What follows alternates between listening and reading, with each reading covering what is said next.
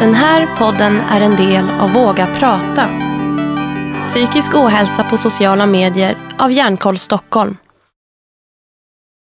Hej och välkomna till podden Våga prata.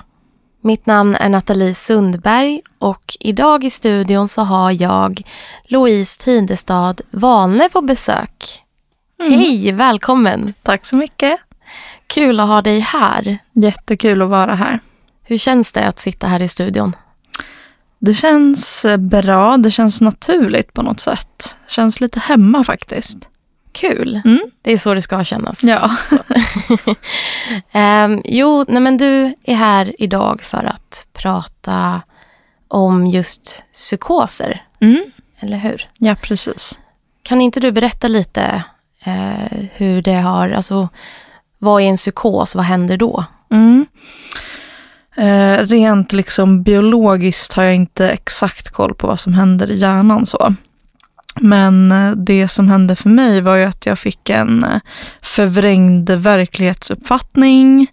Jag fick eh, hallucinationer, lite paranoida tankar, vanföreställningar samtidigt som jag då var manisk. Så det blev väldigt uppvarvat allting. Mm. Du hade ju en eh, bipolaritet, Mm. en, eller bipolär diagnos i eh, grund och botten då. Just precis. Men eh, jag tänker då på psykoserna. Mm. Ehm, hur har de varit för dig? Har det varit så här, alltså korta, intensiva eller har du under en längre tid kunnat vara Mm. i en psykos? Kanske olika. Precis. Eh, jag har ju haft en liksom stor psykos Mm. Som ägde rum 2015 där jag var liksom väldigt Hur- psykotisk i, Hur gammal var du då? då var jag 21 år gammal. Mm. Och eh, den höll väl i sig i två, tre veckor kanske. Sen har jag haft lite små som kallas för gränspsykoser. Som är att man fungerar ungefär som vanligt men ändå har lite psykotiska tankar. Och det har jag haft kanske två, tre gånger. När du säger psykotiska tankar, är det då lite att du har varit paranoid och, eller hur, hur kan du beskriva lite hur det är? Precis, det har ju varit framförallt då paranoia som har varit under mina gränspsykoser då. Och det har mycket bestått av att jag har varit väldigt rädd att folk inte gillar mig, att de är arga på mig, att de talar illa om mig och så. Mm. Jag är lite nyfiken på att höra, när var det, hur var det första gången för dig du upplevde Mm. en psykos? Hur gammal var du då? Det var när jag var 21 år gammal, år 2015. Och eh, alltså i grund och botten så var jag ju väldigt, väldigt rädd. Jag förstod ju ibland vad som pågick. Jag fick som små klara uppvaknande ögonblick. Men däremellan var jag ju väldigt panikslagen för att allt var så konstigt. Var det den här psykosen då som pågick i två veckor som du beskrev tidigare? Eller var det en annan? Ja, det var den psykosen som Ja. pågick i några veckor. Hade du upplevt några psykoser tidigare eller någonting? Hade du hört talas om det tidigare eller var det här helt nytt för dig? Eh, Det var inte nytt. Jag gick då på sjuksköterskeprogrammet. Så jag hade ju hört om psykoser i min utbildning. Och även kände till personer, andra personer som hade haft psykoser. Men jag själv hade aldrig upplevt något psykotiskt tidigare då. Mm. Och jag tänker lite kring just varför man får psykos. Mm. Är det, var det just på grund av din bipolär diagnos eller fanns det mycket andra faktorer? Att det ja, men var en väldigt jobbig period i livet, stress? Eh, Eh, I mitt fall så var det att jag hade gått, i och med min bipolära diagnos, så hade jag haft en hypomani, vilket är en lite lättare form av mani. Där man är väldigt uppvarvad och sådär. Sen utvecklades det till en fullskalig mani, vilket gjorde att min hjärna liksom brände ut sig själv totalt. Och den orkade inte mer, så då blev den psykotisk. Mm. När du väl började gå in i hypomani och mani, märkte Mm. du själv av det då eller var det någon annan som påpekade men Louise, nu börjar det te sig lite konstigt här? Mm. Eh, jag själv märkte ju att jag var väldigt energisk och gladare än vanligt och gjorde lite tokiga saker. Men det var framförallt eh, min omgivning som reagerade. När du säger tokiga saker, alltså Mm. vad, vad kunde det vara till exempel? Men exempelvis är jag en väldigt kvällstrött människa vanligtvis. Jag brukar gå och lägga mig vid 9-10 tiden. Men eh, exempelvis gick jag på ett rave och var uppe till 9 på morgonen. Sådana saker. Ja, okej. Ja, det är ju en Mm. ganska stor, stor eller kontrast på det. Mm, verkligen. Ehm, men eh, du beskrev just det här när anhöriga, att de började märka. Mm. Eh, vad gjorde de då? Ja, men de, eh, de sa ju till mig att så här, Louise, du pratar väldigt snabbt. Du, eh, du har tusen saker för dig. Och det som hände då var ju att jag bara blev arg. Mm. För i min hypomani var jag också väldigt irritabel, alltså lätt irriterad. Men jag, jag är lite, lite nyfiken på det här med bipolär. Visste du att du hade bipolär diagnos innan du fick eh, din första psykos? Nej, det visste jag faktiskt inte. Utan det började med att jag fick en eh, blandepisod som jag inte visste vad det var. Och sen fick jag en djup depression och då fick jag diagnosen depression. Sen fick jag en medicin som gjorde att jag blev hypoman då. Mm. Och det visste jag inte ens vad det var för någonting. När anhöriga då började påpeka det här och du blev irriterad, Mm. hur, hur fortsatte det sen? Eh, tog du hjälp eller började du tänka kring det här? Eller liksom, hur, vad hände? Mm, mm. Händelseförloppet kring det? Precis. Eh, Efter några månaders uppvärmning så började jag läsa lite på internet och liksom fundera kring det här med hypomani. Och då gick jag till min husläkare med min mamma som sa att du är så pass uppvarvad så att du riskerar att få en psykos. Åk till eh, psykiatriska akuten. Vilket vi gjorde, men eh, de sa bara att nej, det är ingen fara. Så. Så då fick du åka hem igen. Och, Ja, precis. Jag fick åka hem igen. hur kände du och eh, din mamma kring det här? vi förstod ju att någonting var riktigt fel. Men i och med att vi inte blev tagna på allvar så tänkte vi kanske att ja, men, de är ju professionella och de vet vad de håller på med och det är säkert lugnt om de säger det. Mm. Och sen så fortsatte allting därefter. Ja, precis. Kan Mm. du mm, berätta lite hur, vad som hände sen efter det? Mm. Ja, det här var nog i september tror jag och själva psykosutbrottet ägde ju rum i mitten av oktober. Så mellan där så var det bara kaos egentligen och det var, det var mycket tokerier som hände och folk blev irriterade på mig för att jag var så jobbig och jag var väldigt liksom hyperaktiv så. Mm. Gick du i skolan då? Nej, jag jobbade då. Mm. Mm.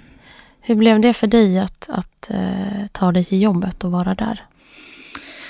Att ta mig till jobbet var egentligen inga problem. Jag sov bara några timmar per natt. Så jag vaknade liksom pling, jättepigg på morgonen. Eh, Men väl på jobbet så var det ju väldigt jobbigt för att folk blev ju arga för att jag inte kunde fokusera och gjorde massa dumma saker och var jobbig helt enkelt. Vad, vad var det du jobbade med? Här nyfiken. Ja, jag jobbade då som eh, elevassistent. Okej. Då är man mycket bland eh, elever och människor. och Sånt. Precis, så det märktes ju väldigt tydligt. Det var inte så att jag satt på ett kontor för mig själv utan det var mycket interaktioner med människor. Ja men exempel på dumma saker var att jag, jag blev väldigt busig. Att jag, eh, jag kunde liksom busa till det så att andra blev irriterade. Eh, Och det kunde också vara att jag avbröt läraren i klassrummet när den personen försökte prata. Och jag ville flika in med massa saker hela tiden för jag tyckte att jag hade så mycket bra grejer att säga. Så att andra blev irriterade. Mm. När du blev så här, ja men, avbröt folk och folk Mm, blev irriterade mm. på jobbet. Var det någon som, som liksom pratade, försökte prata med dig? Bara, men du, jag tror inte det, det är någonting som inte står rätt till. Eller Mm. hur, eh, hur ställde sig folk i din miljö till? Mm. Nej, på, på, jag har, hade flera jobb då och har fortfarande flera jobb. Eh, och inget utav jobben så var det någon som reagerade på det sättet, utan det var bara liksom irritation och agitation där. Eh, däremot mina vänner och min familj förstod att någonting var fel. Så de försökte ju prata med mig. Men det var ingen som hade någon tanke på bipolaritet. Men sen så blev det värre för dig. Mm. Kan du berätta lite hur, hur det såg ut då? Mm. Alltså just den natten till den 15 oktober 2015 så kunde jag inte sova överhuvudtaget. Och jag började rensa och städa mitt badrum och ställa alla flaskor i raka rader och riva ut allting på golvet och kom min mamma klockan två på morgonen och undrade vad jag höll på med. Och jag sa, men jag städar bara. Och så försökte jag gå och lägga mig, men det var då jag började få hörselhallucinationer. Då gick jag och väckte mamma igen och sa så här, nu hallucinerar jag, nu tror jag att vi måste åka in. Alltså, gud vad, vad medveten du måste ändå Mm. ha varit, låter det som.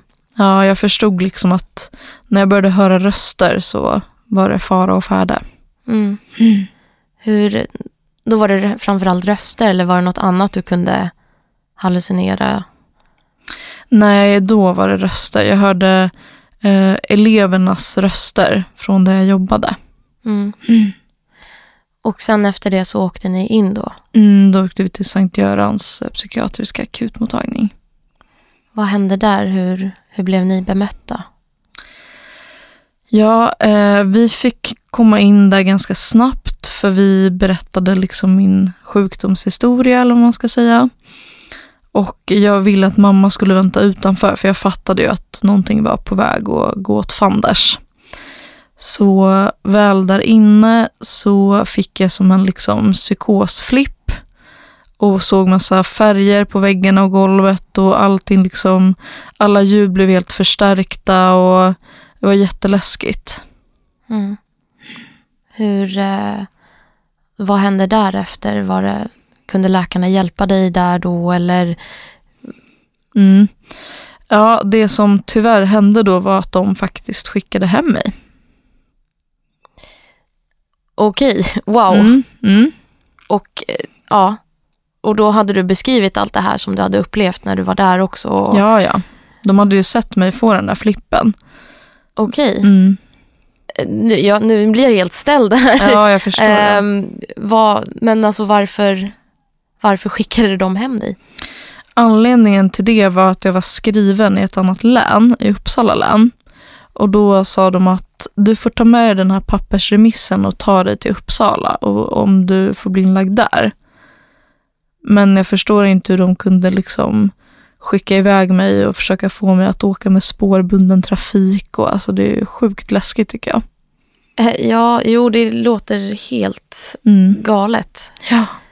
Ja, men eh, ja, jag, blev, jag blev helt ställd Ja, här av det. ja. Alltså, jag tyckte det var helt galet. ja. Men eh, om vi går vidare då, hur, hur gick det Mm. efter det?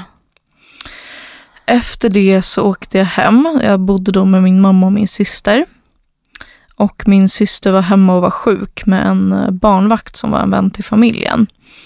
Och eh, jag kom hem dit och jag eh, fick då för mig att en vän till mig skulle genomföra ett suicid i Jönköping. Så jag kastade mig iväg till T-centralen, hoppade på ett tåg, köpte ingen biljett och eh, sen spårade det ur totalt. Mm. Det är lite flera saker jag undrar. Först och Mm. främst så är, alltså undrar jag lite hur, hur, hur det kändes för dig och hur det blev för dig att liksom få det här, att du inte fick vara kvar på akuten. Mm, mm. Var det samma sak här, att du tänkte liksom, men det kanske inte är så allvarligt, eller hur? Mm. Eh, till en början blev jag ju eh, rädd och orolig faktiskt. För att jag tänkte att jag kan inte klara mig själv i det här tillståndet. Men sen eh, så tog manin överhanden kan man säga. Så att jag blev väldigt glad och fnissig. Så då tyckte jag bara det var skönt att få komma ut egentligen. Jag var inte vid mina sinnens fulla bruk direkt. Mm. Och din mamma när ni åkte hem och du liksom skenade iväg, vad, Mm. Hur, eh, vad gjorde hon i det här? Eh, Jag sa åt henne att åka till jobbet faktiskt, för jag tänkte att nu klarar jag mig själv. Eh, Så hon gjorde det. Mm. Men när jag väl hoppade på tåget så visste ingen var jag var någonstans. Så mina föräldrar började ju ringa och smsa och jag tryckte bort samtalen och ignorerade smsen för att jag tänkte att jag har en mission. Mm. Hur, eh, ja du beskrev ju att det liksom kaosade därefter. Vill du, Mm. vill du berätta kring det? Mm. Eh, den här tågvärden kom hela tiden till mig eftersom jag inte hade någon biljett och frågade hela tiden liksom, men har du någon biljett, har du någon biljett? Och jag bara nej. Eh, så jag hoppade över Linköping istället för Jönköping. Och eh, då när jag hoppade av så fick jag för mig att jag skulle vara med i någon slags flashmob som är att man en grupp människor samlas på en allmän plats och gör något uppseendeväckande. Då trodde jag att det skulle vara en flashmob till min ära. Mm. Så jag följde efter några människor som jag upplevde då hade samma kläder och samma väskor. Och började prata med solen och hundar och bilar och springa runt i gatan och ja. Mm. Hur, eh, vad hände därefter? Mm. Det som hände då var att en dam med en hund, tror jag att det var hon i alla fall, ringde polisen så de kom och hämtade mig och körde mig till den psykiatriska akutmottagningen i Linköping. Mm. Mm.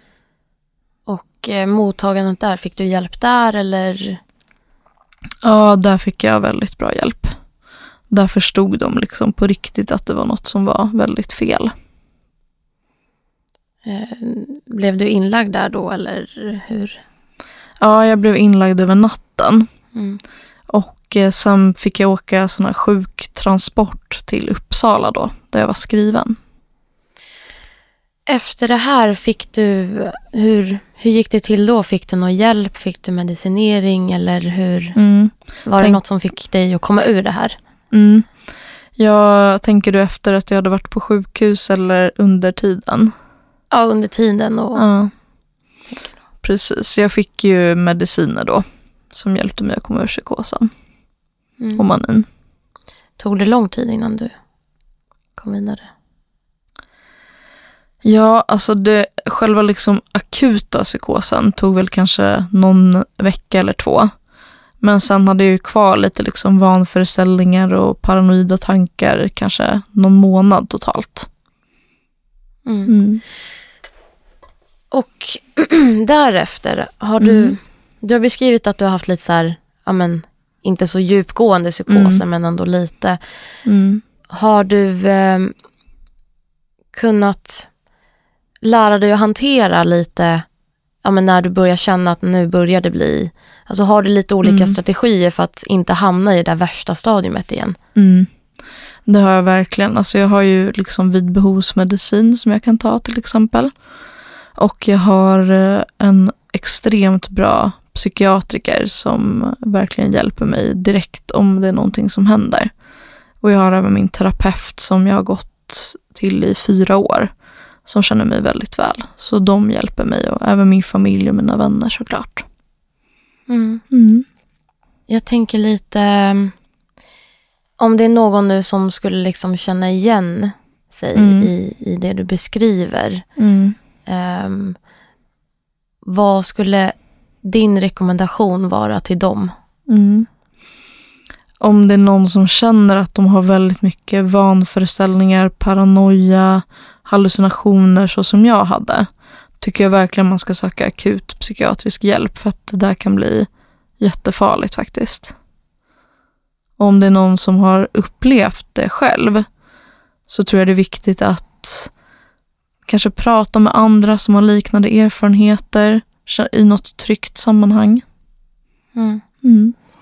Om det är någon som, alltså jag tänker utifrån eh, anhöriga och vänner och Mm. ja, men jag tänker de på jobbet och sånt där. Mm. Vilka signaler kan man liksom se när någon går in i det här för att man ska då kunna hjälpa och vad skulle man kunna göra då till exempel? Mm. Bra fråga. Eh, jag tänker att det, några klassiska tecken är att man inte kan fokusera, man kan inte koncentrera sig, utan man eh, har tusen saker för sig hela tiden, andra saker än man egentligen ska. Att man pratar väldigt snabbt och mycket. Att man eh, gör grejer som man vanligtvis inte skulle göra och tar risker. Kanske till och med gör olagliga saker. Och det man kan göra för att hjälpa är ju, alltså många personer med hypomani och mani enligt min upplevelse är ganska uppe i sig själva och kanske inte riktigt tar in omvärlden. Så man kan absolut försöka prata med personen men det är inte säkert att det går in. Eh, om man inte känner personen så väl så kan det kanske vara en bra idé att kontakta någon familjemedlem eller väldigt nära vän och prata med den personen. Så Mm. att man är orolig. Mm. Ja, det är bra för att man, ja, som, som du säger, det brukar vara svårt att kunna lita eller lyssna på någon när man Mm. är inne i det där. Jag tänker just kring eh, när man känner paran paranoia och blir liksom Mm. rädd. Mm. Det kan ju också vara, alltså, jag kan tänka att det kan vara lite svårt att se på någon Mm. att man är paranoid. Ja. Men har du någonting som man kan liksom säga, men det här, det här kan man ändå börja Mm. märka? Mm. Jag tror att man kan märka det på att personen drar sig undan och att den eh, inte är lika social som den brukar vara och kanske undviker platser eller undviker människor som man tror är arga på en. Så. Mm. Mm. Och då undrar jag även lite, vi ska alldeles strax avsluta, men Mm. hur, eh, hur är det idag för dig Mm. med allt det här och hur det har varit? Och, Mm. Det blev ju ett, som ett trauma den här psykosen. Ni kan ju läsa i min artikel på vågaprata.nu om det som hände då. Men eh, det blev väldigt traumatiskt och det är liksom är i själen som jag bär med mig än idag faktiskt. Men eh, idag lever jag ett väldigt bra liv tycker jag. Jag har snart slutfört min utbildning och ska börja jobba och har samtidigt ett jättefint jobb som jag älskar. Och har väldigt fina anhöriga, familj och vänner och fritidsintressen och mår ändå bra. Mm. Har du upplevt någon så här, ja, men paranoia eller nå- några känningar och sånt här senaste tiden? Eh, nej, inte senaste tiden faktiskt, utan den senaste liksom paranoida episoden var i oktober. Mm. Skönt ändå att få lite, Mm. eh, ja men du vet, Mm. känna att man inte behöver gå igenom sådana här grejer. Liksom, att få lite mellanlägen. Mm. Ehm, ja, är det någonting mer som du känner att du skulle vilja ta upp? Eller någonting som du kände här hann jag inte ta med eller glömde jag bort? Mm. Men det var väl lite som jag sa i artikeln att även om allt känns nattsvart just nu så finns det verkligen hopp om att det blir bättre. Alltså det blir alltid bättre. Eh, även om man mår fruktansvärt dåligt så finns det ljus i tunneln. Det vill jag förmedla till andra där ute. Superfint. Så är det verkligen. Mm. Det är så, inte lätt att liksom se det när man väl är där, Nej. men det är ju så att det, det finns en annan sida av världen Ja, precis. och livet. Mm. Kan du se att dina upplevelser som du beskriver, de här psykoserna och paranoian, har det bidragit till något positivt idag? Ja, det första jag tänker på är att jag har blivit mycket mer ödmjuk och förstående inför andras upplevelser och känslor. Att förut kanske jag kunde tycka att det var lite läskigt med personer som hade psykoser. Men nu kan jag känna att jag kan sätta mig in i deras situation. Och även att jag känner att livet är så värdefullt att det snabbt kan ta en otäck vändning. Så att jag värdesätter, det låter så klyschigt, men att jag värdesätter livet mer nu för att jag vet att det kan svänga så fort. Mm. Jättefint. Alltså, Mm. det, det är det som är så fina med det här med att gå igenom mörka och jobbiga saker, Mm. är att när man väl liksom har tagit sig ur det, då kan man verkligen använda sig av det och eh, ja, man gör det till något positivt och bra. Som att du till exempel sitter här idag och delar med dig av det här. Det är, det är superbra verkligen, för det behövs pratas mer om sådana här saker. Jag tänker då om man som vän ser att, ja, men, ser att sin kompis börjar hamna i de här halsnationen, blir psykotisk eller manisk. Alltså jag tänker lite då, hur, om man nu är säker på att, men, eller misstänker ganska starkt att men, det här är en psykos, hur skulle man bemöta kompisen? Kan man säga det här rakt ut? Hur, skulle, alltså hur, hur fungerar det? Vad skulle din Mm. rekommendation vara? Eh, Min rekommendation är kanske inte säga det rakt ut för att om man väl är i det stadiet så tror jag att det kan skälpa mer än det hjälper faktiskt.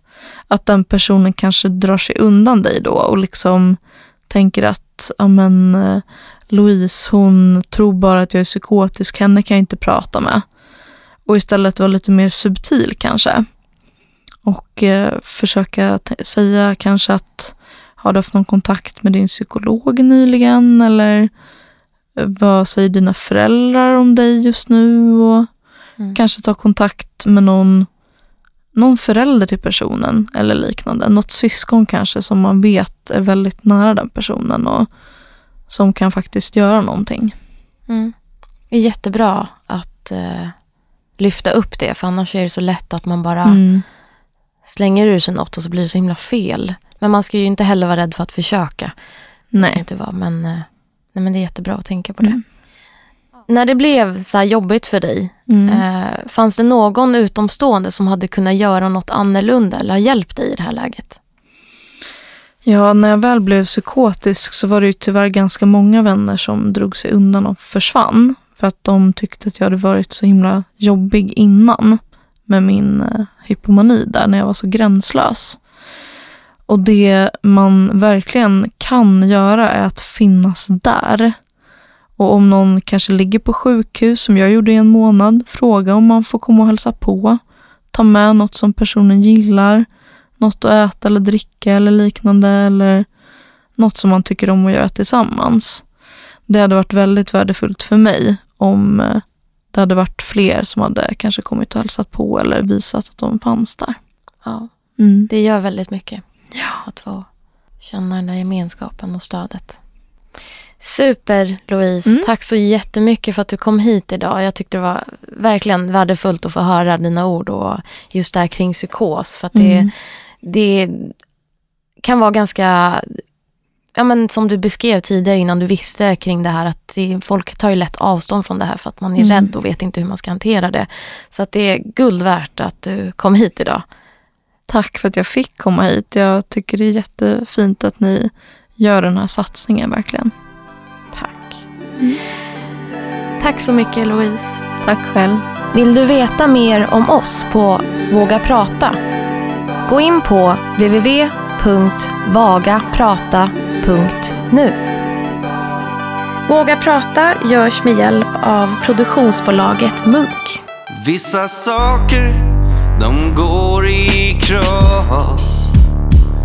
Du kan slå dem sönder och se. Alla bitar faller